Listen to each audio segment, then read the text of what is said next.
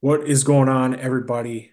Welcome to the new year, the first episode of 2024 with the Tuesday Track Talk podcast episode, number 15, featuring your Three Stones pit crew. I am your gas man, Cameron. I'm your jack man, Kellen. And I'm your tire changer, Cam. And we've got another jam-packed episode. As you guys know, this pit crew, we've just been, as pit crews do, pump out pit stops. We've just been pumping out content since we started this thing. So to start the new year, for all you that listen, I don't think that you guys really even know who we are, our backgrounds and how we got into racing and how we got to where we are. So to start this new year out, we're going to fire up an episode, and each one of the pit crew members is going to give a little timeline and background on themselves, how they got into racing, some of their favorites growing up, and ultimately how we got to where we are, and just some dumb race-loving dudes. So, yeah, and then we'll also touch on a little bit of Chili Bowl preview. That's right around the corner, and that's looking to be another stacked week of racing. So, yeah, since we reconvened, how's the pit crew been? Good. Just recovering from what's been the craziness of Christmas. Well, staying up too late and eating too much is what it comes down to. Yeah, there was a little bit of staying up late for myself. I got stuck with the air mattress too, so I didn't sleep all too well either. So, yeah. But dad was home for the weekend, so I was okay with giving up the bed for him to be home. So. Yeah, and I think we can all attest to that. But I will say sometimes, though, when you eat yourself so full that, like, you can't eat anymore, but then sometimes when you catch that second wind, it's almost better going back the second time. That's when things get going. That's when things get really good, when you get that second wind and you're like, all right, let's go back again for round two, and it's a whole new ball game. What'd you go back for? Like, what was the first thing on the plate you had to get? I mean, so at one Christmas, one grandparents, she had just barbecue and a bunch of snacks, chips, hot ham. And one thing that I was doing that was, I don't know if anybody's ever done it, but you know, like that nacho queso? Yeah. I was throwing that on my barbecue, and that is... Give it a little bit of zing. Sure. So I was just absolutely hammering barbecues at my one grandparents' house. So that was good. And then at my other grandma, she made what was that, Ken? Was that like a beef roast? I think it was just like a sliced beef roast. And that was, I had it hot, and it was almost like a little bit dried out, like kind of hard going down the old windpipe. But then I waited for a little while, and I swear, like, it sat in, like, the juice. She had it just on, like, a big plate, and I swear it sat in the juice for a while, and it was nice and sliced up, and I went back a second time. That got better a second time. So those are my two main courses, and that was what I was hammering. So one of them that I always get, it's always got to be the Christmas cookies. My body does not like me right now because I've been hammering out Christmas cookies for, like, the past week. I got this plate of snickerdoodles from work, and I damn near had that plate gone by the time I left the office that day. I mean, it had to have been a dozen cookies, baker's dozens cookies on there, and it was almost gone. Another thing that I had is at my dad's side of the family, and then my grandparents on my mom's side as well. Chili. We did chili for both dinners. But I'm also one of those guys, and I don't know if this is, taboo or anything like that, but I gotta have spaghetti noodles with my chili as well. Elbow macaroni is what we do. Yep. So it's just chili. I don't need any whipped cream or anything like that. Just give me the chili and the noodles, and I'm set. Yep. But there was definitely a couple servings of that. I'll whipped up a batch of chili for the family on what day was that Saturday afternoon? Friday or Saturday, whatever day of the break that was. But yeah, Kellen whipped up some chili. That was good too. You put beans in your chili? Nope. Mm-hmm. See, that's like one of them had beans, the other one didn't.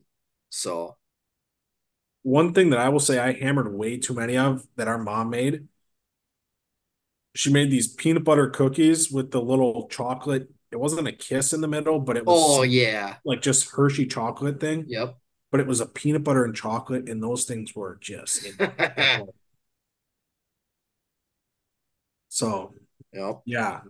Needless to say, if you're looking to start a New Year's resolution after putting together those all that eating, this would be a great time to get outside and get some exercise or start the new year off and try to shed some of those pounds that you just put on.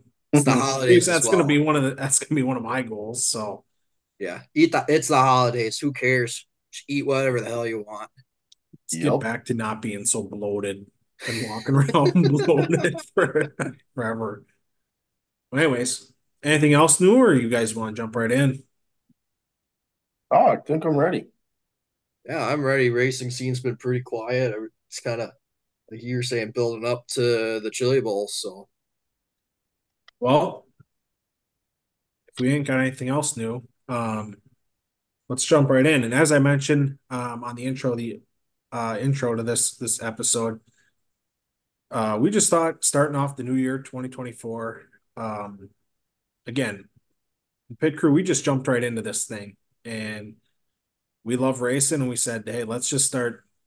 Had this idea, let's get a podcast going, YouTube channel. Let's start putting our heads together and all the content we had. And we never really put out an episode to introduce who we are, where we came from, what got us started into racing, what keeps us going, and what do we love following. So to start the new year off, we thought it would be a fantastic idea to, I guess, just take a step back, share a little bit more about us as racing season's a little bit in a lull, share a little bit about us personally, get to know us on a little bit on a personal level, and talk about, just kind of how we grew up, some of our favorite tracks, drivers, and everything in between, and also to how we got to where we are right now, just feeding for racing. So without further ado, I think our Jack man, he's going to go first. And as he always does, he's always got the PowerPoint. He's always got the research project prepared. Well, it wasn't really a research project when you just scratch your head going, where did I go? What have I seen? Yep. But you're researching yourself. Yeah. Our Jack man Kellen, he's gonna go first. And he's teasing us a little bit before we recorded this episode with some of the hero cards he's got. So for those of you that are listening and can't quite see the PowerPoint, if you get a chance, get on YouTube, check out the Jack man's PowerPoint, because he's always good. And of course he's got the wild theme to it. No, that's kind of a good point. So Cam, you kind of mentioned it. I think we started this whole deal and we finally got this thing on Spotify. Don't forget we're on Spotify. Yeah. Make sure to go over. That's your easiest listening convenience at work, at home, in the car, church, walking here, walking there, going here, going there, put your headphones in, and get a listen over there. So I think we probably can do a little better job of pushing the Spotify thing, because it is a pretty awesome little deal. But just don't want to forget that that's over there, that this isn't the only spot you can get this. Now for the visual stuff, you bet. And we'll fill you Spotifyers in as we go on this whole deal. So but yeah, just kind of a little reminder on the Spotify deal. Well, are we ready? I'm ready.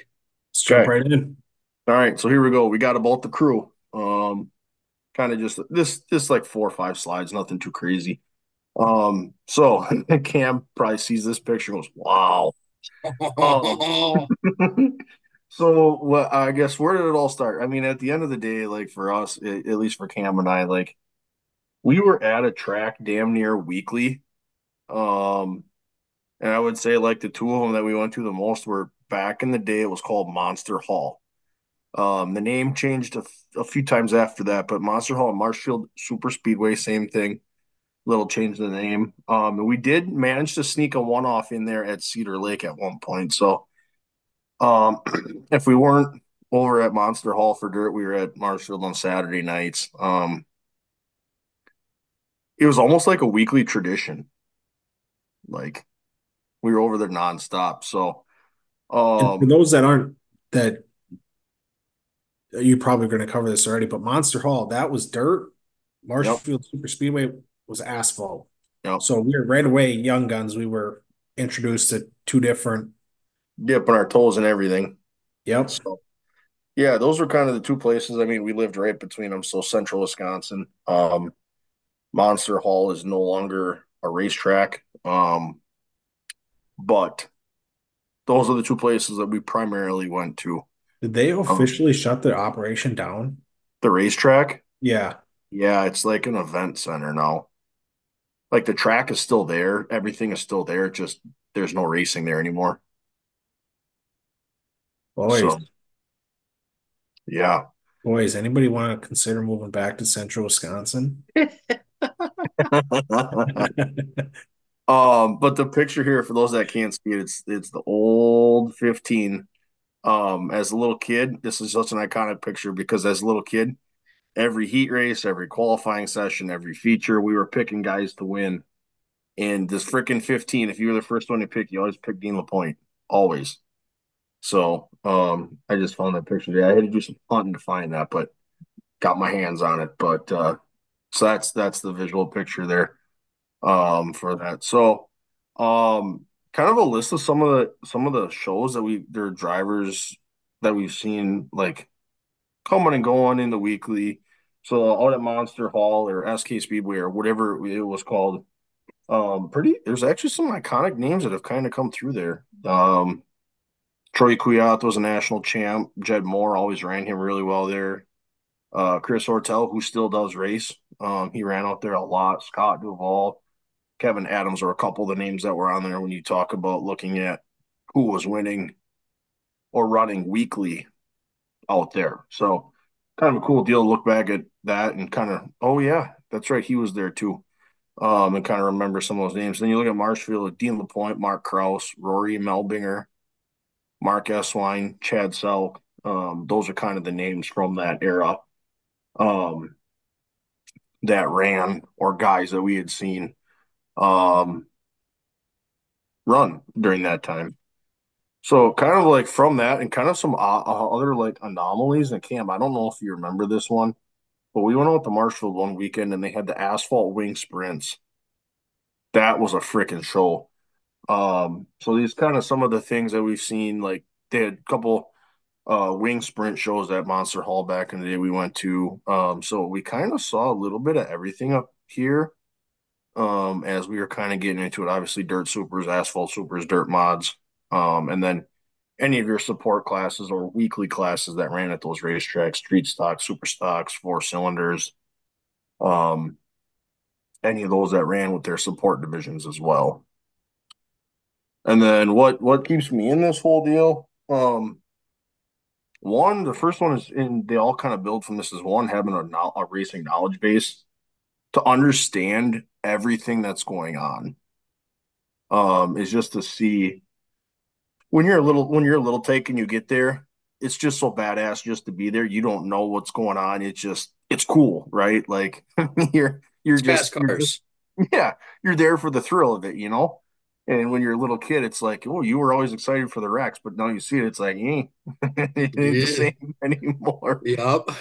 But being able to understand what's going on, I think, and being able to process it and see what happens in the moment. And then kind of the rest of the bullet points go from there is being able to track stuff when you talk about drivers and teams and chassis and cars and who's driving for who and who's a teammate for whoever and how they work together or how the guys race each other. So being able to just follow everything as it goes. And then kind of the last two go hand in hand is one, having friends and or us three to go to the track with. So you're not going there flying solo. Just adds another element of camaraderie of just having someone be there and go and hang out with and go find a new track to go to or a new series to see or a different area or something you haven't seen or something you love and doing that. So that's always super cool. And then the last one is just having favorite drivers and series and being able to follow their seasons or careers and just being able to kind of track that as you go. So yeah, I think that part of it to me is super, super cool, super fun to watch, follow. So kind of just bigger overarching points on that. And then the last one. So this is in my living room. This is the, I don't know, this started about a year ago. The Dale Senior 1/24 diecast collectible roll that's in my apartment. There's 13 cars in there, so I've got 13 1/24s, all but one of them, the hood and the trunk open. So that's kind of a cool little deal. I don't know why I got that bug, and I got a bunch of those about a year ago. So, well, yeah. I think this is an ode to our grandpa who passed away, who, talk about timeline, I would say he was one of the guys that first scratched the surface of us getting us into racing. Anytime you'd go up there on a Sunday, Saturday, he was watching, chilling in his recliner in his little man cave watching racing. So he was the one that started us. And then unfortunately, when he passed away in June of 2022, Grandma, knowing how passionate me and Kellen were about race cars, and he had started a lot of these collections, and I got some down here behind me. Unfortunately for Grandma, she just did not really see. She didn't unfortunately love these cars as much as we do, and so she said, you know, these are going to mean a whole lot more to you guys, as passionate as you guys are about racing, than they will to me, and so. It was like one way to keep him around, and could one or two, like, got a piece of him with us. There was like one, I think I had one or two that he had that kind of sprung the collection. So he had this. You got the smashed up one. Yep. On the left there, that was one from the collection that I remember. And then the other one was the Coke, the Coke car. Right here. So I want to pose this question just because it got brought up. So my grandpa was talking about that Coke car. Do you guys remember where he ran that? Oh, because I said it was either an all-star race or was that race in Japan? The Japan car was the AC Delco. Okay, so I think it was an all-star race that he ran that car. It had to be an all-star race. Yeah, that's where a lot of these anomaly schemes were run. Yeah, yep. He always ran that black good wrench 3, or like you got the one right next to it, like the Oreo, like it would throw that in there occasionally, but none of the special ones. Yeah, these for the most part were all pretty much they were all pretty much all-star cars from the middle here, from Tasmanian Devil over to AC Delco. Yep. The Atlanta, well, even that Rainbow 3 down at the right too. That was an all-star car. Yep. Yeah, the Rainbow 3, Wheaties, Coke, Tasmanian Devil, the Silver Good Wrench, the Gold Bass. The Bass Pro was always a slick car. Yep, still, and then is. The Atlanta Olympics, 96 Olympics scheme. Yep. So those were kind of so that's kind of what I got. I got a couple other little these. I was kind of looking through these, and I was teasing you guys with these before we got started, but I went through the other day and I found all my hero cards, and I got them all in sheets in a binder. There's an old school Andrew Morrissey, black and silver 39. There's a couple other ones. Eugene Gregorich is in here. For those that still kind of follow the late model scene, here's another classic. Jacob Gady. Hell yeah. National champ. Was that 2 years ago? 3. Mark S. Wine. Here's another classic, still runs. I'm looking for one in particular. I'll find it. Here's another one. Old school Jeff Storm. So I can't wait. Yep. That's the other one. Yep. So you got both of them in there. Where is that goddamn thing? I'll find it here in just a second. But this kind of goes along with all the stuff that I've got hanging on the wall back here. That is the drop set of every week of the the backdrop for the podcast every week. Here's one that I was looking for. Chris Wimmer. Yep. Old school Chris Wimmer. And then where's the last? Tim Schindel. Oh, Tim Schindel? Yep. I got a Tim Schindel in here. Yep. He's that one. I got that one in here. Yes. Yep. Tim Schindel. And then The last one I heard his name pop up the other day. I forget where I heard it pop up, but it came up somewhere. Travis Otter, who is now your chief for Summers. Yep. Yep. Summers. So Nathan Haslaw. Yep. Brian Reffner. Those are the old ones, and then you look like the rest of them. Pretty current guys. A lot of them I picked up at the National Tour race. Steve Apel, DeAngelis, Fenhouse, Mondike, Island. So those are kind of the ones that I've been keeping, that kind of keep tucked away. So that's kind of like the background. I mean, obviously I've got the stuff hanging up here. Davenport, probably one of my favorite guys. Obviously Kraus. That is the backstory in that. That is the Slinger 2021 door, right? Yep. Yeah. They've been Slinger 21. When he kind of got in that little bit of that fender bender there. And I saw that damn wreck pretty much in front of me. Yep. I'm still so I got that door panel from him, and then by God. So if you look right over my left shoulder right here, there's the shoes that I won through college. This signature shoes that it was a random draw. Still can't believe it. I'm more mad about the door than I am the shoes. Just the fact that I saw it happen, and then I text you about it. You're like, I wonder if he's going to sell that door. What he's going to do with it? So you text him or DM'd him, whatever you did, to end up with that door. Nope, for sure. So that was a. Speak of the devil. Yep. You got that. That's the last one. I'll show you one more just because it only fits that we're going through it. Mark Kraus. Dad Mark. So I don't know if you knew this, but so that the radio guy Jim that we hang out with at the track, he used to spot for Mark. Oh, really? Yeah, he used to spot for him way back when. That's how he got in the whole radio deal, was because he spotted for him. Oh, nice. Yeah, got it. I don't know how they got acquainted with each other, but yeah. Because he told me, I forget where the hell he was at. I want to say it was Anderson.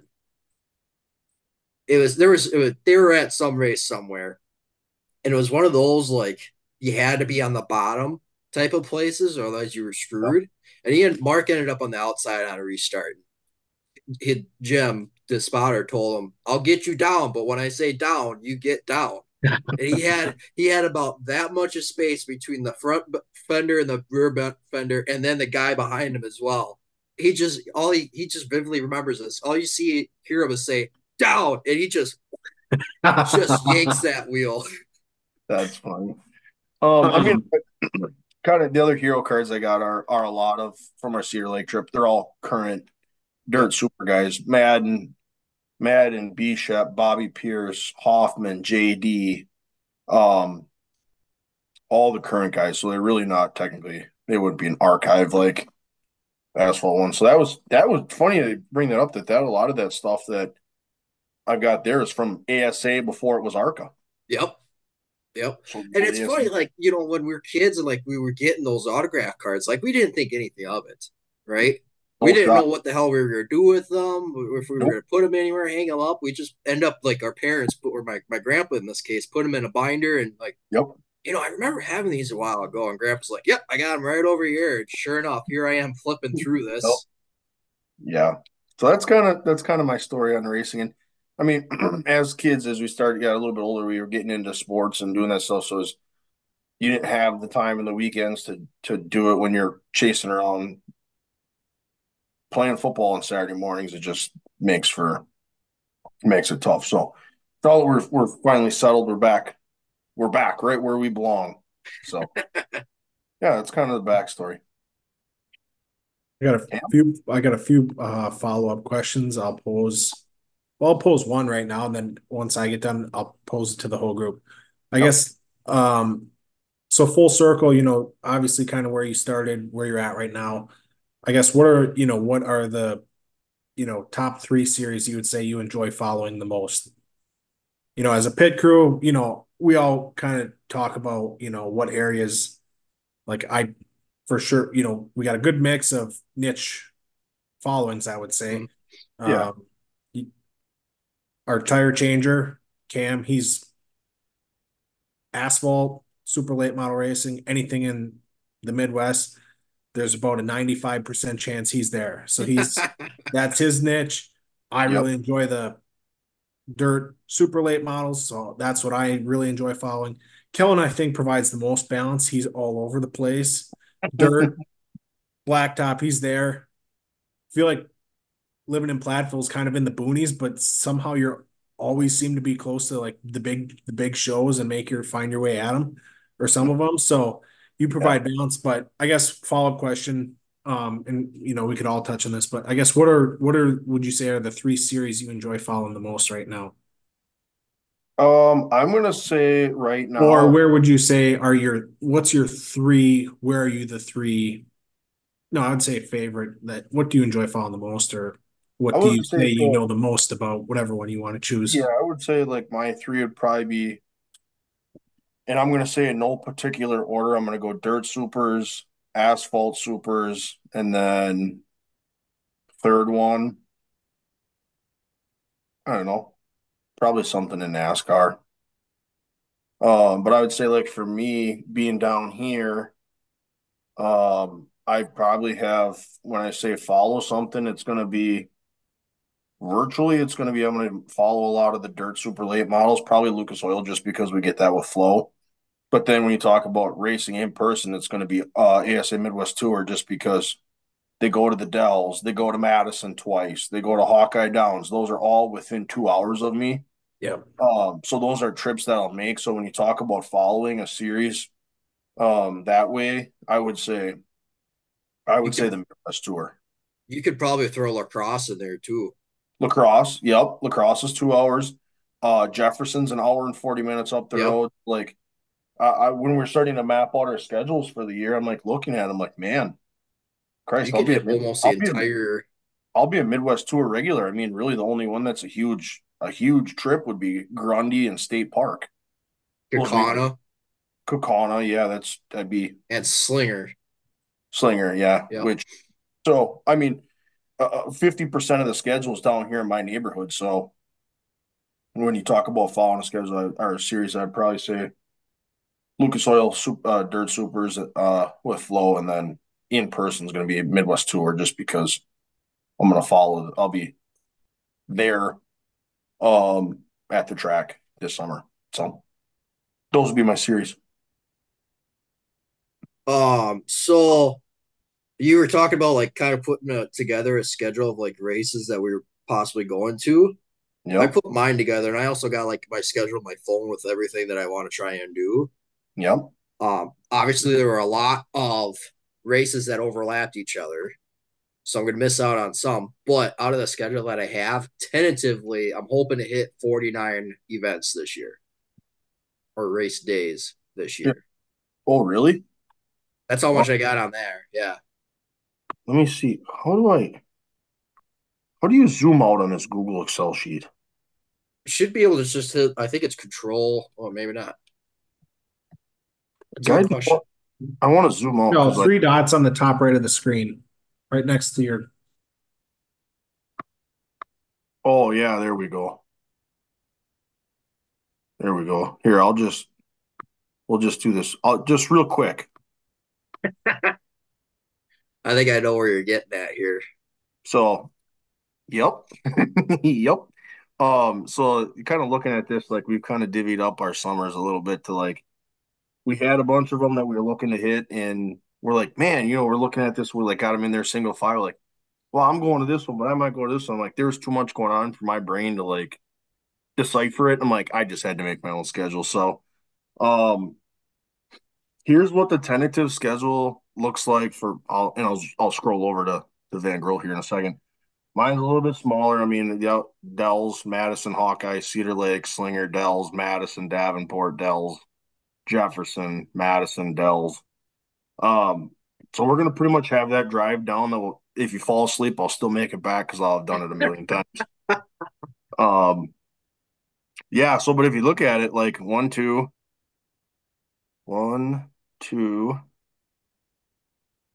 3, 4, 5. I got six of the six of the 11 Midwest Tour races on there. So, and then we'll go over here. Dan Grohl, this is your possible. There's some extra dates in there, and some of them that would be stretches, but boy, would it be a blast. All potentials that we're kind of looking at that are like, these are on the board. They're in consideration. So, I mean, obviously the big one was start of the year is the 14th or the 13th of April. Yep. Icebreaker at the Dells. So Slinger. And that'll be back-to-back weekends between the Live for 5 race at the Dells and then Slinger the weekend after. Mm-hmm. Boys, that's only 3 months away. Yep. January, February, March, and then you're looking at about a weekend in April, and we're back in it. Yep. So throws my colonies off at both of those races last year. Yeah. So looking at here, you get down to the bottom. This guy's a little more versed in the in-person part when you talk about IndyCar series, potentially a USAC midget, ARCA Menards at Milwaukee Mile, trucks at the mile. Cedar Lake, obviously, we're going to possibly an SRX race in there as well. SRX race got stuck in there at Cedar Lake. That's another dang it. Which I got to add the SRX at Cedar Lake too. Oh yeah, this kind of if you're looking for Wisconsin, Illinois, well, Wisconsin races to hit. Here you go. It's a good little snapshot. So feel free to take that and do as you please. Hoping to get to a lot of places this year. So yeah, Slinger. I'm excited to get to Slinger for the Nationals. That'll be my first Nationals, first time at Slinger. You're gonna have a blast. I'm telling you. If you want to really enjoy it, you gotta get there early. Oh, we're gonna be there early, and we're doing pit passes. Giddy up, because like the other thing too is like that place fills up. Yep, like, the parking lot fills up too. So be ready to have a long day, but it's gonna be a blast, especially if we do the pit passes throughout there. Yeah, because then we can just walk in and do that whole deal. So yeah, that's one I haven't been to yet. That I want to cross that one off my list as well. So, yeah, that's kind of the school. All right, big dog, what do you got? Suppose I'm next, huh? Next up, we got our tire changer, and as you can see from his schedule, in the pit crew, if there's a race in Wisconsin, again, we've always mentioned this. There's about a 95% chance that we're going to have boots on the ground. I didn't get to nearly as many races as I wanted to last year, but when you talk about at the track and in person, our tire changer is boots on the ground often. And so there's a good shot.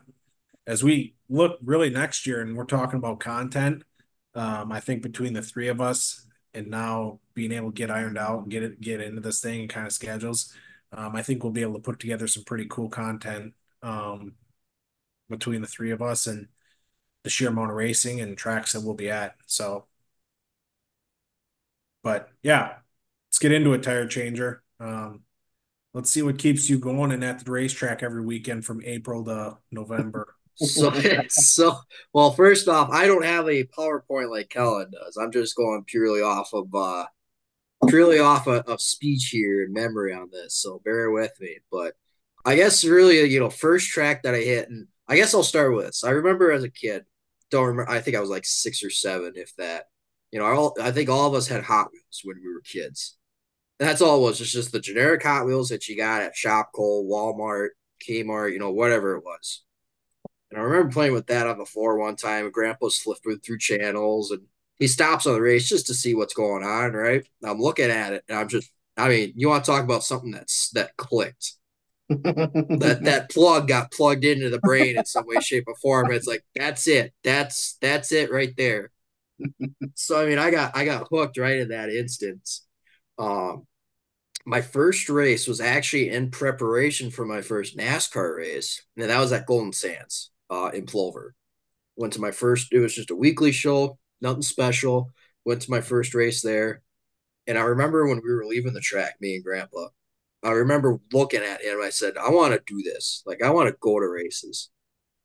So he was still working in the middle of the time. He had a couple years left before he retired. So it was kind of hit or miss as far as races that we went to. But when he retired, we hit, I mean, we were off like a rocket. It was gone everywhere. So Golden Sands was my first track. I ended up going to Michigan later that year for the NASCAR race. So I had both of those first race experiences under my belt in a year. Yeah. You talk about just diving into it. He goes from a weekly show in the middle of northern Wisconsin to Cup Series. Just like, oh, yeah, we're going to get immersed in the experience. Yeah, let's head to NASCAR. Yep, yep. And that was, again, that was back with, you know, the old Gen 4. And, I mean, them suckers were screaming. And at Michigan, them cars were really screaming going in. So, if I remember right, I think Biffle won that first race that I was at, if I remember right. Otherwise, you know, from there, you know, as we started to get to hit the local short track scene a little bit more, Marshfield definitely made a lot of trips over there. I bet you we were there for a lot of the same races and obviously never knew about it. Yep. Wausau. Sure.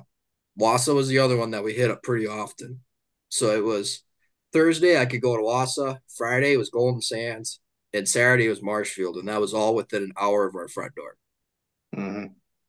Yep. So, I mean, and then, you know, we got introduced to Kakana and would go there every once in a while. Then we got introduced to the Dells and would go there every once in a while. Madison, and just, you want to talk about expanding your horizons. I mean, it expanded from there. Show you a little glimpse here of kind of places that I've been. I've marked out on my Google Maps here of every track that I've been to, both local and NASCAR. Oop, try and get this here. So it's the blue dots on here. If I had to guess, there's probably about 20 tracks on there. Holy. Yep. All over the place. Yep. So. That's pretty cool. But yeah, those are kind of the first few tracks I ever went to. And like I said, I mean, I still am a frequent visitor of those tracks as well. When I did get into the racing scene, Jeff Gordon was my NASCAR guy starting out. Always has been, always will be. But Wes Kuhn was my first super late model guy. Oh. Wes Kuhn. Just so my grandpa, I actually knew his dad because they both worked for the town of Saratoga up by me. So they knew each other through that. Wes was the race car driver. So I actually went over to his shop a couple times just to hang out as he was working on the car. He was the first one. And then he would go on into the ownership side of things and then had see if I can get the names right here. It was Corey Jankowski, Jim Sauter Jr. and goddamn, he's on the tip of my tongue. It was Frank something. He was always sponsored by Culver's. He was the 99 Super. He was from Partyville. Frank Cryer. So Wes Kuhn started a trio with those three guys on a team. And that was, like I said, he was the first guy on the super late model scene that I really started to follow. I actually had a buddy in high school as well. He raced a little bit of four cylinders. He'd race super stocks. He actually ran super lates at Marshfield as well. And actually, I'll bring up the photo here. See if you recognize this car. His name was Randall Wilhorn. Where's the photo at? There's the photo. Let me spin the sucker around real quick. So I would obviously follow him kind of wherever he ran off to.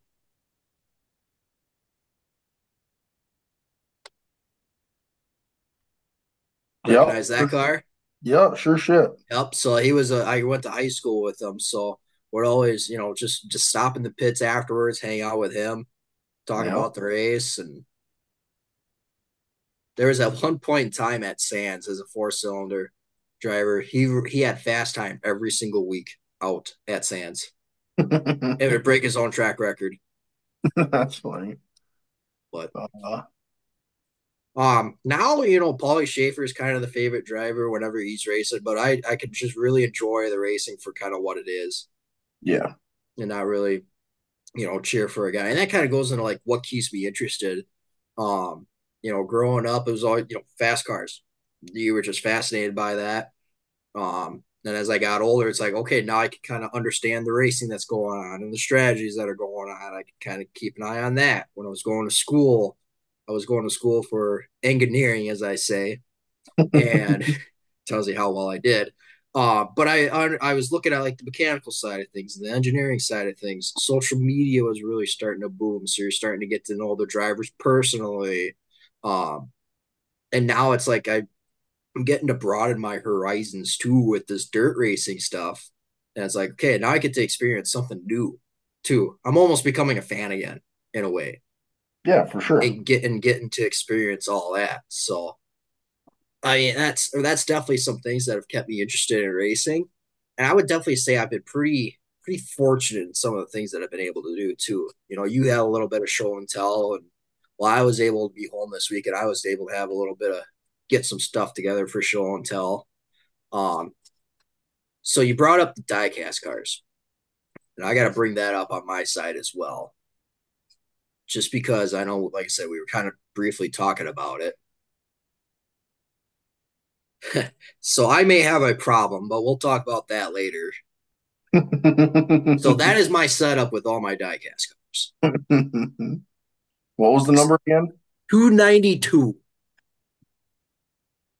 is what I'm sitting at right now. Yep. So crazy. They're all in drawers. They're all in there they're in order of when I bought them and or got them. Hmm. In boxes, I would assume. In boxes. Yep. Everything is in boxes. Original? Yep. Yep. Yep. The only three that aren't are sitting above me right now. And they're the three, like, it's the Chevy, the Ford, and the Toyota of the 75th anniversary. Mm. I got those displayed up above me. Those are the only three cars that are not in the box still. No. But yeah, otherwise I've been able to collect some pretty good memorabilia over the years. Show you this, get this pot back up again. I think I should be pretty much good to go. So this is up on top of my grandpa's bookcase that we got. I mean, you got Iowa Speedway, the Cedar Lake koozie. Yep. That old Rusty's Last Call. Yep. The 500 Budweiser bottle. So you brought up Jeff Storm earlier. His autograph card. We're sniffing some other stuff there. The 21, I see a GMS box. That's a Johnny Sauter car, yep. Or truck, I should say. That's the championship truck from his championship year. So that's some of Grandpa's cars. He's got some of his own. I'll show all that. So he had a bunch of 164s on there too. Jeff Storm. How about that card? Oh, dude, that's even further back than the one I That's crazy. So that one's awesome. Let's see. What else do we got here? Yeah, here are some other ones that I had. So, yeah, there was that Morrissey one. There's that other Stormy one. Yeah. Bobby Kendall, Brandon Selly, Jeremy Miller. There's that Nathan Hasline one. Chris Weinkoff. Yeah. Yeah. So just some other doozies in there. Here's an old Rich Bickle one. That's pretty sweet. Another Rich Bickle one is Johnny Sauter, Dan Fredrickson. Yeah, Bickle. Yeah, so, yeah, Johnny Sauter. A very, very young Carson Quaffle. Oh, my God. Oh, yeah. What else do I got here? Oh, yeah. Mark Martin when he was at Kakana. Yep. Then I got a picture with him as well. One of my fondest memories. Scott Wimmer. This one's really good, too. So, State Park Speedway, I think it was a birthday celebration for Father Dale Gruba. And they just had any legend come in, including Bobby Allison. So, I mean, they had, and Ron Hornaday. So, hey, see, before you skip off that shout out, wasn't one of those cars in your top 10 paint schemes? That was one of my top 10 cars. Yep. Well, so Ron Hornaday back in the day. Holy. I didn't get a picture with him, but we did get, and I know it's there it is. Travis. Bobby Allison. Yup. Who's that picture with you? Go back. Or who were you getting an autograph from right above that Bobby Allison? Right above body. Oh, this one? Yeah. So this is another one of the fondest memories. So that's Dick Trickle. Wow. That is the guy. That is the guy. So it's a little story for you. So this guy in the middle, this guy right here, I believe he's Dick Trickle's nephew. He used to work on the engines for Trickle in his late model days. So him and my grandpa are good buddies as well. So there was a couple times where I kind of got booted to the front of the line to meet Trickle. So this was at the Slinger Nationals. He's up here chatting with us, kind of, chatting with him and chatting with me. They're waiting to do pre-race ceremonies for the Slinger Nationals because they can't find Trickle. So they go over the PA. We would start today's festivities, but we can't find our honorary member for today's races. Oh, God. And here he is standing up by us. He goes, oh, I suppose I better go back to work. That's funny. Oh, so man. that one was fun. And, it's kind of one of those, none of us knew what he was going through because then shortly after he was gone then too. Yeah. So you just never really knew what you had until it was gone type of thing. Here's that Derek Kraus one that I was talking about. Yep. Holy shit. Just a little kid. Yep. Kenny Wallace, he's on there. I got a picture with him at Iowa, and then he was at Milwaukee for the super late model race when they first started going back there. We went in the pits and had him sign that photo then. So he's like, oh, yeah, I remember this. This was Iowa. That was a damn good time. There's another Dick Trickle one there for you. And then what else do I want? Dave Marcus. Yep. And then I got... Oh, so this is a good one, too. Those are Dave Marcus's wingtip shoes that he'd wear racing. So we went to the Hall of Fame, the NASCAR Hall of Fame in Charlotte, the inaugural year that was open. He submitted those shoes to him and never heard anything. So when we were there, we saw him. We're like, we wonder. So we took a picture, showed it to him. He's like, yep, those are the shoes. So we gave him a photo, and then he signed the other one. That's pretty cool. And then Richard Petty. Back at my first Daytona 500. Holy shit. So, yeah, it was really cool to go back through all this stuff and kind of relive some of the memories that I had with the races that I got into. One more good one for you. Oh, that's when you won this year. Yep. Mm-hmm. So, no, there's a lot of good memories going back through those, and it just helped me realize why I'm a fan of what we do and why we go to these races, and just try and build on that then too. It's almost like, honestly, and you probably can attest this to it, it kind of becomes a little bit of an addiction. It's like you get started and you're like, all right. Absolutely. What can I add to the collection now? Cars, shirts. Sure, we haven't touched on the shirts. Ugh. Yeah.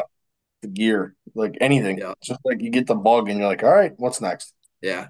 I know it kind of turned into show and tell there a little bit, but I mean, it's just a lot of good things I've been able to do and a lot of things I've been able to see, and just hope to build on it in the future.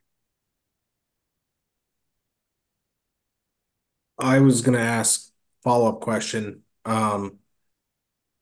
Obviously we mentioned anything in Wisconsin, asphalt super late model, like you're going to be boots on the ground. Obviously you don't have a collection like that and show up to 3 or 4 races every year. Yeah.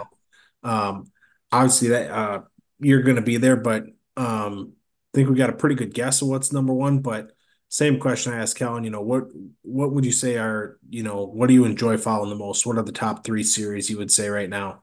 I'm going to leave NASCAR off of it just because I feel like that's the whole low-hanging fruit. So yes, definitely asphalt super late models. It's not even specific to like the Midwest Tour, Tundra late models. It's just asphalt super late models. especially up here in the Midwest. I feel like that's some of the best damn racing you're going to see anywhere. And you're going to have strong cars showing up week in and week out too for that. So I think that's number one. World of Outlaws, the sprint cars. I feel like that's the one that's really, after watching the Chili Bowl, that was my first real taste of dirt. The Outlaw sprint cars have really gotten me into it a little bit more. So I feel like, you know, you could say that's my first dirt love type of thing. Oh, interesting. All right. And then the USAC, and then the, well, not even just USAC midgets, but just the midgets as a whole too. Like I said, Chili Bowl, big event. Like I said, I think that was the first taste of it. And I think it's just a really, I think there are really cool cars to race. So if there's three of them that I really follow, if I'm keeping NASCAR out of that realm, I think it's those three. Interesting. Okay. All right. Surprised with the wing sprints. I like the late models, but like I said, the wing sprints were kind of like, well, and I think Larson's got a big deal to do with that too, with his, you know, crossover into that realm. You know, you could say it's either him and dirt to cross over to NASCAR or vice versa. I think that's what really helped me get into it. And like I said, that's kind of ended up being my first love with dirt. Oh, I mean, that, and we kind of talked about that too. I mean, hopefully that continues to happen for dirt racing, and, you know, asphalt super late model racing is hopefully, you know, you get some of these NASCAR guys to do that and help bridge the gap. Mm-hmm.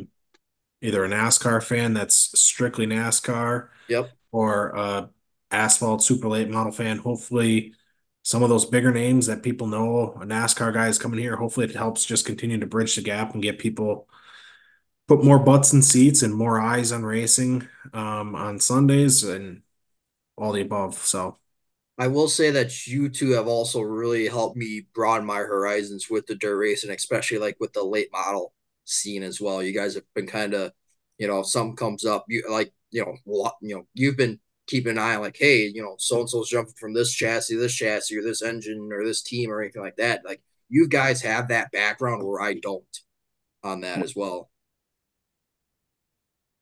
Yeah, and it's, I mean, it's kind of vice versa with you and the supers or asphalt supers, where you've been around it a lot longer than we have to know some more of that side of things as well. So it fits together really nice is what I'm trying to say. Yeah. Yeah. Mm-hmm. Got a good triage of guys here. Yeah.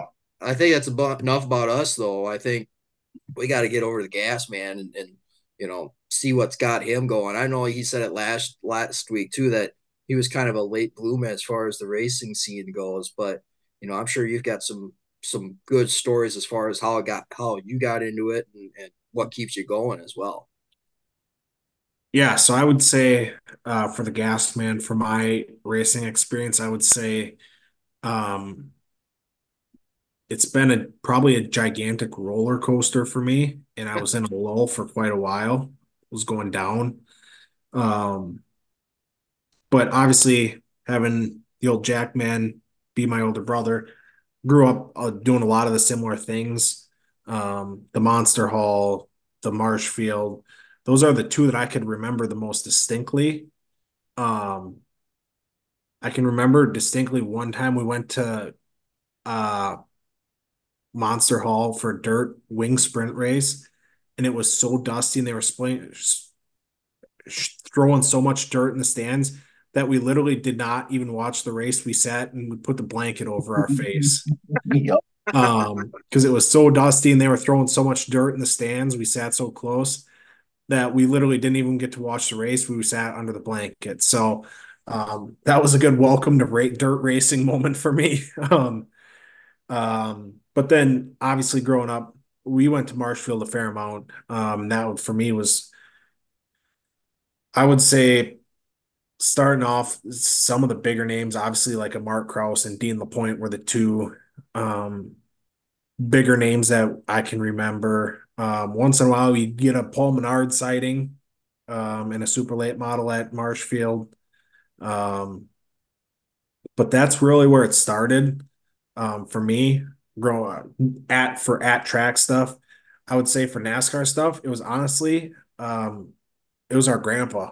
anytime Dad would watch it here and there, wasn't really dedicated, but anytime we'd go visit our grandparents on a Sunday afternoon, just ride uptown and go on grandparents, Grandpa would always be sitting in his man cave in his TV by himself, and he's got a race on, and he's just sitting watching racing. And those were the heydays. And obviously I got this sweatshirt on, which is from him. But so he was a huge Earnhardt fan. And as you can see from, I have some collections up here, some Earnhardt die-cast cars up here and the sweatshirt, and obviously Kellen's collection. So growing up, probably my favorite driver was Dale Earnhardt Jr. And I kind of stuck with it for a while. But I would say it probably started to go south for me. I want to say middle school, where you're just kind of like, I guess for me it was football's all fall, wrestling all winter. Like I just probably got a little bit lost in what I had going on. And then I would say it was probably late high school and early college. I started dipping my toes back in, thanks to Derek Kraus, getting back on a national scene and him starting to get into the truck series. And then it started, it's like, gets you more involved right away. So then I started watching that. And then I'd say from there, it's just been uphill ever since. Then Kellen started getting more into watching racing. Then we lived together. And then we were watching racing on Sundays together in our apartment. And so then ever since there, we've been on this upward trend of being back into it and watching a lot of racing on Sundays and shit. Now we're playing fantasy together on Sundays. So give you started on that. That's kind of, you know, I would say I started getting back into it was really into college. Right away in early college, me and Kellen were living together, and we started watching racing together and actually getting into it. And obviously having Kraus back in it was awesome. And then thankfully Chase introduced us to each other. Mm-hmm. And then I start getting my toes back dipped into where I started, you know, Marshfield Super Speedway. Then we go to State Park together and watch. I think that really sparked it. Like, especially with the three of us going to that race at Wausau. Yeah. We're sitting in that. I'll never forget that. We're sitting in that top drink Chase and we got a case of beer. And we sit down, and he grabs the first one, and he drops it right through the bleachers. And you just hear it hit the bottom, and you're like, "We lost one." Yeah, that was awesome experience. And that was my first asphalt super late model race I've been to in quite some time. So right away, again, once you go to a track, it's like that for, you know, some people. It's like you do something in your life and you're like, yep, that's what I was supposed to do. And for like us, it was like you go to the racetrack and you're like, yep, this is where I'm supposed to be. So again, that was an awesome experience for me. And I think ever since then, it's just been, I've just continued to get more and more into it. And I would say, just to reiterate, you know, what keeps me interested or what keeps me going? One is the more you understand it and the more people you know, like names, and the more you dive into it, obviously, the more invested I've just become. You know, you just get to know drivers more. You get to follow their stories. You almost feel like you're a part, you know, with social media, you almost feel like you're a part of the team as much as some of these guys post. You get to see them working on the shops, you know, stuff like that. And I would say for the dirt side, what really kicked things off for me was when I came home for a college break, and I have no idea how me and my dad ever ended up on it, is we ended up on the Hunt the Front YouTube channel. Yep. And they were in the beginning phases of a YouTube channel. They just hit their 5-year anniversary. So you talk about finding them then. That was like us right now, where we're at with our stuff. Yeah, so me and my dad literally scrolled across this dirt YouTube channel over winter break one time, and we started watching it. And I won't forget Dad, shout out to him when he said this. He's like, Hunt the Front was just a, you know, they were just getting their operation going, so they weren't running very well. And so Dad just goes, yep, we got to see if we get last place again tonight. He would like text us or text me, and because we had watched and they would never run well, but it was just like for us, like it was just super interesting for me and my dad. Like we had no idea what all goes into dirt racing, and you start watching like the grinding of the tires and we're changing tires all the time, and they're pounding the shit out of sheet metal, and then they're changing this, changing that. Like we had no idea what all goes on, and then like you start understanding, it's like, wow, this is interesting. And so that kind of started the dirt scene for me. But again, I think like watching those videos, like again, the more you know and understand drivers and then also tracks and setups and stuff like that, just the more invested you become. And so that's one thing that I would say keeps going for me. Obviously at this point in my life, one another thing, being able to have for my first full-time job, can now finally financially, like I don't have to rely on mom and dad. Hey, mom, dad, can I go to the races this weekend? Got my own job. Yep. I can now afford to go to the racetrack on my own, do the things that I want to do and be more involved. So that's, kind of one perk. One thing I think will tickle you guys pink that I would say, and we can just crack ourselves up laughing, is not only the camaraderie at the racetrack that is awesome for like racing experience, but also the away from the track stuff. And I think we can talk about the drive back from Cedar Lake this year. Oh my God. We can even get Chase involved on this one too. It's just, like the memories we make that were like, that aren't even at the race. Silent. It's dead silent in the car on the way home. Dear. What, where? Our tire changer, Van Grohl, was driving, and I was just sitting in the back, and I'm like, there's a deer standing on the fog line. I'm like, are we going to slow down?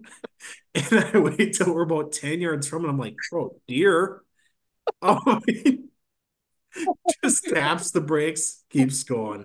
It's like, that roadkill that I killed for the second time. Yeah.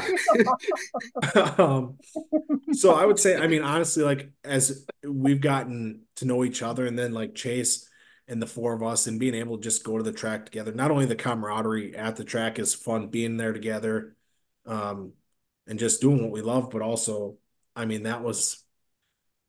We could not stop laughing for an hour and 20 minutes on the drive home both nights. I was crying. I was crying. And then you had Stinky. Chase goes with us on Saturday night and just kept crapping his pants and would not say anything. And we were just smelling scum right home. Oh my God. So I would say that's another thing that like is just fun, that keeps you interested in racing, is like not only when you go to the track, but like that's a memory. The journey to and from. Yeah, we'll have that memory forever. Hour and 20-minute drive back that we had those two nights was just a ton of fun. That we were laughing for an hour and 20 minutes straight, nonstop. Made it home safely, but yeah. And then I would say,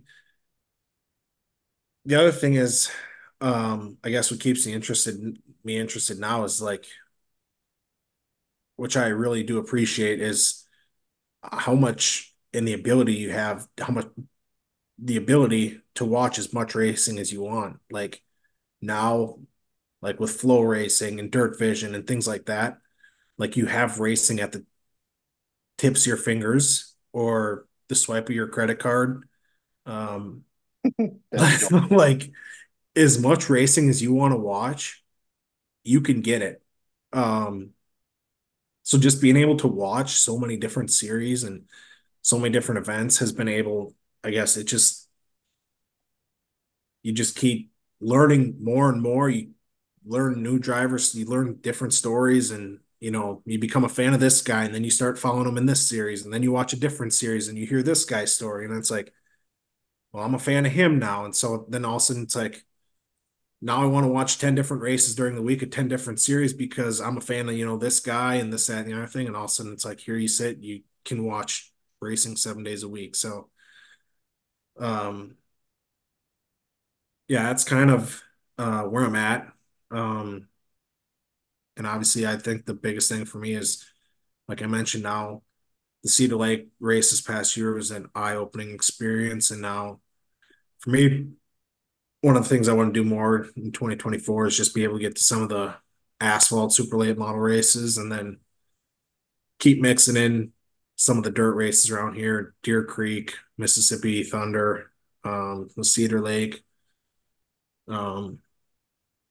Just keep growing expanding my horizon for the in-person stuff. Like I said, now that I have a job and I can afford some of those things, just being more at the racetrack. And then I would say another thing, what keeps me going or interested is the damn podcast.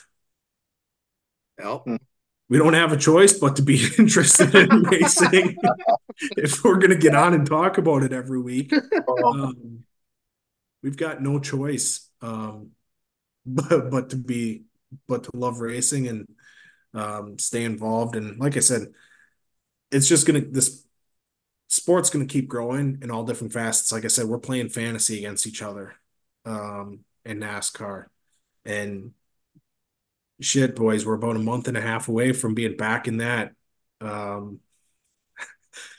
36-week grind of fantasy for NASCAR. So we're not far away from that. So no, we just, as racing just keeps evolving and the social media and being able to watch racing, I just continue to grow with it and embrace the change. And one thing that was awesome for me is I got to go to the Chicago street race. Me and my girlfriend Carolyn went to that this year and didn't actually get to watch the race because of the weather and the rain, but was able to go down there, watch most of the Xfinity race, see the cars up close and in person, hear them smashing on the loud pedal in the streets of Chicago and just acting between the buildings. It was, be able to get pictures with the NASCAR guys and get signatures and, you know, whatever. It's just like, those are icons to you that you see and you like look at every Sunday and you're like, those guys are awesome. And so, yeah, it was just an awesome experience for me. And again, I think some of these experiences just continue to relight the fire inside you or your passion for it. You know, you go to a different track and you get a new experience and you're like, this is why I do what I do. Just relights the fire in you and keeps you going. So, and then the last question I asked you guys, if I had to say the three series I probably follow the most or enjoy the most, I would say is obviously NASCAR. I'll just take the low hanging fruit. I obviously enjoy NASCAR series. I've really embraced the Lucas Oil Dirt Late Model series and all that they're doing. And then for number three,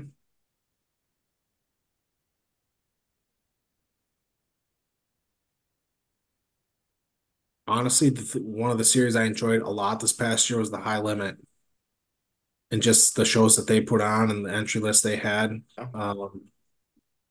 So looking forward to really what they put on in 2024 as they kind of become a national touring series. So those are, I'd say, the three that I enjoy the most right now. Again, all different facets, but I was going to say a quick hitter before we do our chili preview, instead of doing bucket list races and future plans, because I think we could save that for a future episode. I got a question for you guys. I don't think we ever really shared the background on the pit crew, like where that idea came from. Sure. And then not only that, but I think we should spend 5 minutes just on the idea of the pit crew and then why we chose the pit crew roles that we do. Sure. So before we jump into that, I want to throw a quick follow-up question to you guys. Actually, Cam, you already answered this question with kind of like your background with this. I want to ask Kel on this. How did you get into the dirt side? I know Cam said it was like kind of through that Hunt the Front YouTube channel. How did you kind of get to the dirt side? Just because I think it's all pretty well known that the dirt isn't exactly easily accessible as far as TV goes. Yeah, I mean, that was part of it. And then kind of the same with Cam, is he'd always be like sending stuff about the Hunt the Front.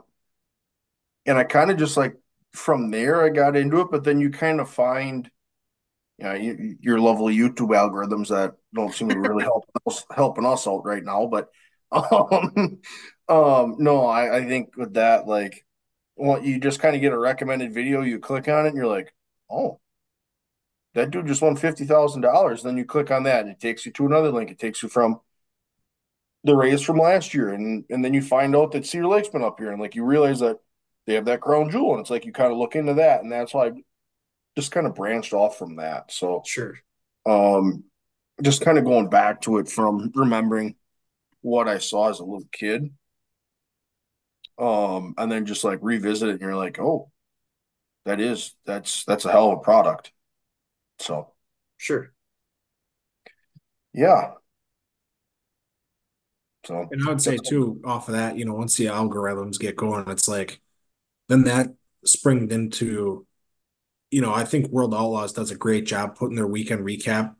You know, any feature you want, you can go on YouTube and you can find a quick 6-7 minute video and feel like you watched all 40 laps. Mm-hmm. And it's like all of a sudden you watch a Hunt the Front video that turns into they show up at a Volusia race, a World Outlaw race at the beginning of middle of February here, middle of January. It's like all of a sudden you're like, oh. And then you start picking up on some of the bigger names. Brandon Shepard was racing. You watch the race, and then it just snowballs. So sure, I think like for me, like, and we've talked about this before, flow racing. I think that has definitely helped as far as the, all right, there's a race on, let's watch it. I mean, you could watch, like you were saying, you say a lot of times, Cam, flow racing is your cable TV. It's if you during the middle of the season, you turn that on. It's like, all right, what's on TV today? And it's literally just flow racing. What races are around? And like that for me, like again, like me and Kellen, like we are always texting each other. Like all of a sudden, I'll be like earlier this summer, like I really didn't know that Angel Park in Sun Prairie was a dirt racetrack, and all of a sudden I flip on flow racing, and I'm like, holy shit, the All-Star Circuit of Champions sprint cars are there. And on a Monday night, and I'm texting Kellen, all of a sudden it's like, all right, we're texting each other. We're picking heat race winners, and we're picking, you know, back and forth. And it's like, all of a sudden you're like, you just learn stuff by going on flow racing and seeing what's going on. So, yeah. But as we kind of wrap this conversation up, I was thinking we should give like a quick 2-minute synopsis on, you know, when we thought of the podcast, where did Three Stones Pit Crew come from? And then we should all give just a quick background on why we chose the pit crew member that we did. So I don't know if somebody wants to give a quick 1 or 2 minute spiel on how the Three Stones Pit Crew name came about. And then we could all touch on kind of our roles and why we chose it. Oh, God. I mean, what rabbit hole do we want to go down? Well, it all started with the Excel sheet that had about 40 different racing-related names in that nothing sounded decent. Let's be honest.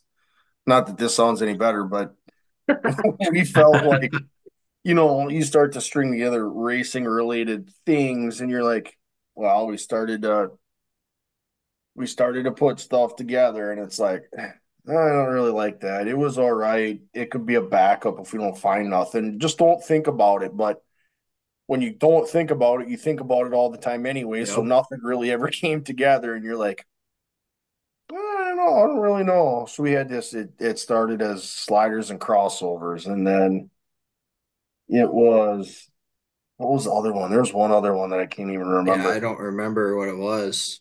But we just... And all of a sudden, there's one of us that kept going to everybody, man, you just got stones for brains. And we're like, hold on a second. The saying even started. Yeah, and we kept throwing that insult at each other then, too. And we just like, what? Because then we started to hustle each other a little bit on the NASCAR fantasy thing. It's like, oh, stones for brains, huh? And it's like, Well, you each got one, and that's where the three came from. And they're like, well, like, oh, sorry, yeah, you got the 3 stones, but it's like, all right, well, what racing related are we? It's like, what are we doing here? And it's like, well, shit, we're a pit crew. That's what we want to do. Yeah. And I think that kind of backstory. So the 3 stones comes from us giving each other crap. And as you guys have all listened, we're not the most intelligent human beings. We just love racing. So when we say we're the 3 stones pit crew, it's a joke between the three of us that we all got stones for brains, but we just love racing. So that's where the 3 stones came from. And then we were also like, we didn't want to limit ourselves to what kind of racing. Obviously, I said I love covering dirt late models. Our tire changer loves covering asphalt super late models, NASCAR. Really, any racetrack you go to, there's a pit crew. Yep. And so it's like, hey, we're not going to limit ourselves to one series, one type of racing. So, shit, we got stones for brains. Each one of us has got a stone brain, so there's 3 stones. And then anytime you show up to a racetrack, there's a pit crew. So we threw it together. And I would say that's kind of how the 3 stones pit crew came about. And then obviously you throw in Enter Podcast. And so that's kind of, we would say our, you know, that's our kind of brand. And then within the brand, we've got this, the Tuesday Track Talk. And then we've obviously kind of thrown out some other ideas of, you know, what we could spin off or, you know, maybe in the future, just different weekly segments, you know, hopping on, crew member hops on, you know, there's a big late dirt late models race. I'll hop on. Maybe I'm covering that specifically, just me. Van Grohl's got boots on the ground at Slinger Nationals. Kellen's at a weekend race in Madison or down in Davenport at a dirt race. So honestly, we just wanted to keep it open-ended, and allow for us to just continue to grow this thing. And as new ideas come to mind, pursue them. And well, the best part about that is it gives you a chance to talk about your forte, you know? Yeah. Gives you a chance to talk about the stuff that you feel the most confident and comfortable talking in, where it's like, if we sat down today and said, all right, the podcast, we're going to do another episode tomorrow, it's going to be IndyCar, I'd be like, yeah, all right, sounds good. I got nothing to contribute. You go ahead, have at her. And I'm weird enough that I've got a vague idea on some of that stuff, but right. But that was the part of it where it just gave us the opportunity to, hey, yeah, you want to talk whatever you want to talk. That's your jam. So this would be a live reveal. I don't think we've ever discussed or gave a reason behind why we chose the pit crew member that we are. So obviously when we introduce ourselves, I'm the gas man, Kellen's the jack man, Cam's the tire changer. I want to know why you guys, because we've never shared this with each other, why you chose jack man, why you chose tire changer. Well, to preface that, we ruled out crew chief because not one person's calling the shots. Correct. We ruled that one out because nobody's smart enough to call the shots. I wouldn't trust any of you suckers touching my race car. Yeah. We established that when we were building our race teams. Yeah. For me, I mean, I think it was kind of a scramble thing to put together. Do you know what my thought is? I do not want to be the person that has the responsibility. I'm a simple mind. You want the easiest job. I want grab gas can, fill car up until gas spews out of the. He's the guy that's in the group project that the team gets an A, but he put the period on the end of each. Yeah, I did not want to be the guy that is getting their hind end chewed because the car fell off of the jack mid stop. And then we got to get the whole crew over there to lift it up, to get the tire on. You guys got a high-pressure job. Me?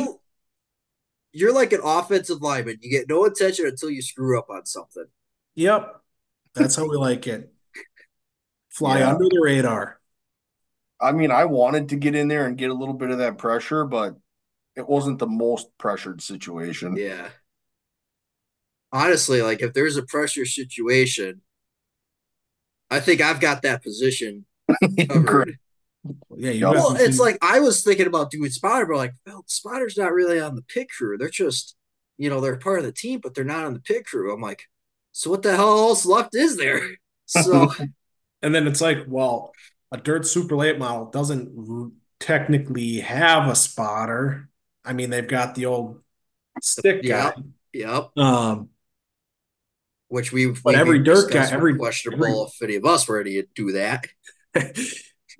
Yeah, but every dirt pit crew's got somebody a tire guy. Somebody they've got somebody that's got gas. A dirt's got somebody who, if they're at the hauler, they've got the electronic lift that they can press a button and jack her up. But even you get in the hot sauce pit. Yeah, what is it? The hot sauce pit?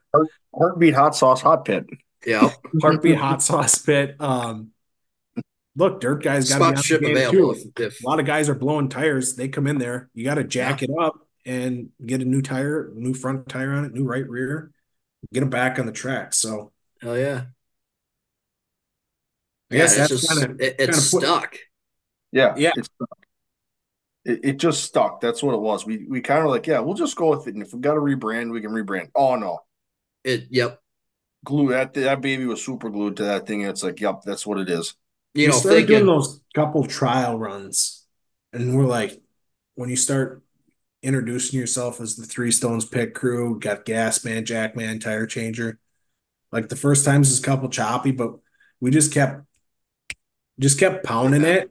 Keeping it. And all of a sudden it's like, yeah, this is meant to be. Yeah. And this is what we're going with. And like I think we were kind of discussing too, like, and this was like way future, like if this thing takes off type of thing. It was like, you know, how could we like brand like t-shirts and stuff like this and designs, and like I think it'd be easier to do that. Like we could have, you know, the cartoon figure bobblehead bullshit going on t-shirts too. And I could still be shooting shit here too. But I think like that it works. It just works for all of us, I think. For sure. That'd be hilarious to get three little animated guys, one standing there holding the jack. He's got the big red gas can, and you just got the air impact, like three little characters. Yep. For sure. Well, any other final thoughts on your background, the pit crew? No, that's fun. I think we learned a lot. Yeah, we learned something new about each other. That's as crazy as it sounds.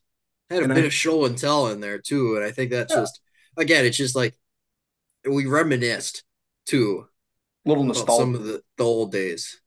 Yeah, and I do think we're going to touch on bucket list races and future plans.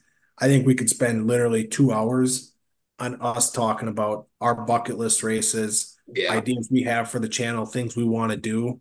I think that would be a good, right before, the racing season officially kicks off, before the Daytona 500, that would be a good episode that we could throw in there.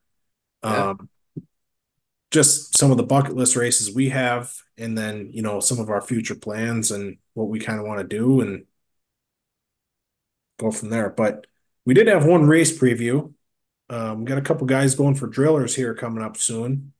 Got the 2024 Chili Bowl Nationals. So as we kind of look at a preview, I guess, kick it to one of you, Stones. What is one headline you guys are looking at, or what's one thing you're looking forward to in the 2024 Chili Bowl Nationals? I kind of want to start off with this, just because I'm actually going to be on vacation that week, so I'm looking forward to vacation because I'm literally going to be sitting right here. You're looking at this monitor, and I'm going to be watching racing all day. If they're on track, I'm probably going to be watching, including Saturday when they start at 9 a.m. I'm going to have this laptop's going to be booted up. I'm going to be laying in bed, and I'm going to be watching the heat rate or preliminary races starting on Saturday morning. But I think it's always, obviously we talked about, how many cars are in this? 350 cars looking at the entry list from 12/21 350 cars, drivers entered in for this race. You know, obviously it brings in a lot of drivers for this, but I think it's also the, you know, who's going to have a bad preliminary night and who's going to end up having to play some alphabet soup when Saturday comes around.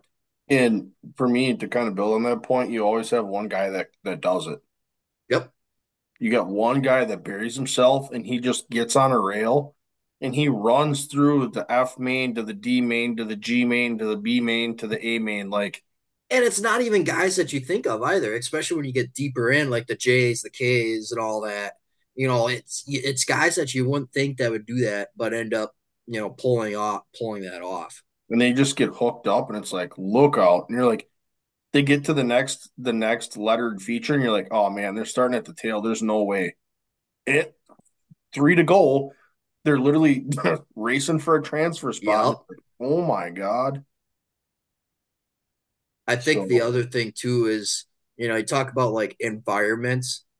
The Chili Bowl is its own type of environment. I forget the name of the section there, but it's you probably know what I'm talking about. Like the guys that are tossing around popcorn at each other or marshmallows. Yep, it's on the back stretch. What are they? Yeah, but I can't remember. That would be the cold snack section. Yeah, yeah, exactly. The 12 ounce cold snack section is. Oh, I mean, so I got a section of it here. You know, there's three names that jump out right away. David Gravel, a sprint car guy. He's going to be in it. Tyler Courtney, sprint car guy. He's going to be in it. CJ Leary. I mean, Christ, he runs anything that's dirt and open wheel, basically. He's going to be in it. I mean, it's literally a who's who as far as guys that are going to be racing, too. Oh.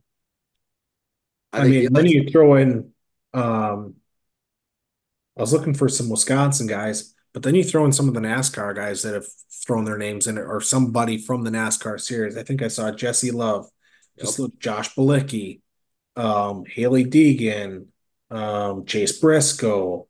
Rowdy in there? What? Rowdy? He put himself in there? He did last year. He did the Tulsa shootout last year. I think he's running it. J.J. Yaley's in here.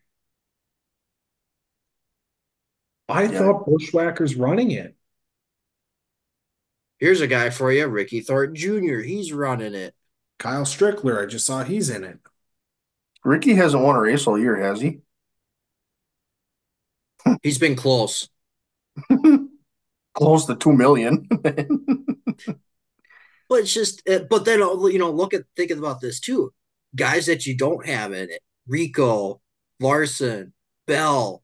Those are three guys out of the gate that aren't in this race. Brad Sweet. Yep. Chase Elliott. He's ran at the bus a couple of years. He's not in it. Yeah. But I mean, it's just, again, it's still, either way, it is still a who's who as far as guys that are in it. And it's just, that's what makes this race so special, too. Yeah. I mean, it's just, it's nonstop racing. Like, it feels like 24 hours a day. Yep. Just fun. You know, you always got somebody that runs the table. That's always, to me, that's the fun part is you get it. You can kind of see it and you're like, that dude might have it. Yep. And then they run through there. So yeah, pretty cool deal. That'll be an SE special edition for us. So we'll bring you guys a special edition episode for that one as well. So stay tuned. We're not sure when we're going to do it, but stay tuned for that one. Yeah, it'll be in the very near future, but just stay tuned on that. So, and I would say not only, oh, go ahead. Sorry, interrupted. No, you're go ahead. I was going to say, not only you just heard, Kel, I don't know your schedule, but obviously you just heard our tire changers got vacation that week. So if we're not going live, I can about guarantee you one thing, we're going to be pumping out content. Tire changer is going to be just, that phone's going to be smoking. I've got the charger plugged in already sitting next to me. So that charger's going to be sparking, phone smoking. We'll definitely see if we can put together maybe a night of watching together again, like we did for the Dome and Snowball Derby. But if not, if we don't get for sure get one dialed in, we're going to be pumping out content. And that you can definitely be on the lookout. And that week is going to be a week that you have to have the bell turned on. Oh, big time. Absolutely. Big time. Keep an eye on the socials. I mean, we're going to be all over the place for that one. You betcha. Any final thoughts? No, that was good. That was fun. Oh. No, like I said, I think we learned a lot about each other. I hope, everybody that listens learns a lot about us as well. If we ever run Indy at the racetrack too, I'd love to chat with you, kind of learn where you're coming from and, what got you into it. And I think that's a lot of racing as it is. It's just a lot of storytelling. Mm-hmm. There's a lot of things that have happened over the years. It's just, you want to keep those memories alive. For sure. And if we ever run Indy at the racetrack and you've got a burning desire on your mind or your heart that you are like, why have they not talked about this, or what I want them to cover this, or you've got somebody, that would want to come on and talk about this. Look, we've got some plans, but our plans can definitely change when we get new ideas. And again, we just jumped into this thing with a cannonball. So if we get an idea from somebody, we're full steam ahead. Just continue to give this thing our best crack. So yeah, we'd love to. You got a different area you want us to cover, a topic you want us to cover. We've been getting some feedback on, a racing 101 and lingo and structure and stuff like that. So that's going to be an episode we're going to cover. So you ever got feedback for us? Let her rip. Yeah, we're all ears. And don't forget about Spotify too. Throw a comment on there if you listen on there, or if you want to listen on the go. Any other final thoughts? Ready for Chili Bowl. Yep. A week of racing 24 hours a day. Well, we don't have any other final thoughts. This is a really good episode. Hopefully you guys got to know the pit crew a little bit more, understand our stories and where we came from and why we're as passionate as we are and why we're going to continue to be even more passionate in the future. Don't know if we can be more passionate, but we're going to try. So yeah, again, we appreciate anybody that listens and follows along with us on this journey. Yeah, you now know why we call ourselves the Three Stones Pit Crew. But don't forget, like, comment, subscribe, hit that bell. And then, as we start 2024 and you're looking for a New Year's resolution, I don't want to write down your resolutions for you, but make it a New Year's resolution to listen to the full episode every week and drop it a like and a comment. I'll throw another one out there for everybody too. Go to your local short track. Yep. So if you're looking for 2 New Year's resolutions, we got you covered. Number 1 is give the podcast a listen on whatever listening services or whatever.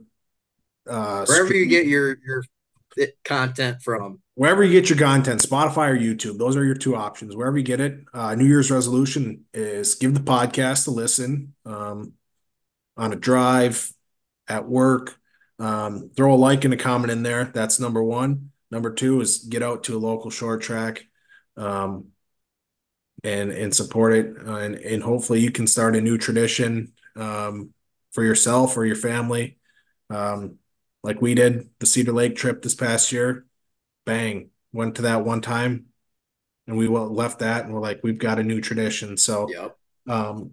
Get yourself to a local short track, get your butt in a seat and support them in any way you can. So with that being said, that wraps up episode number 15. Like, comment, subscribe, and do not forget to start the new year off strong with those New Year's resolutions we provided.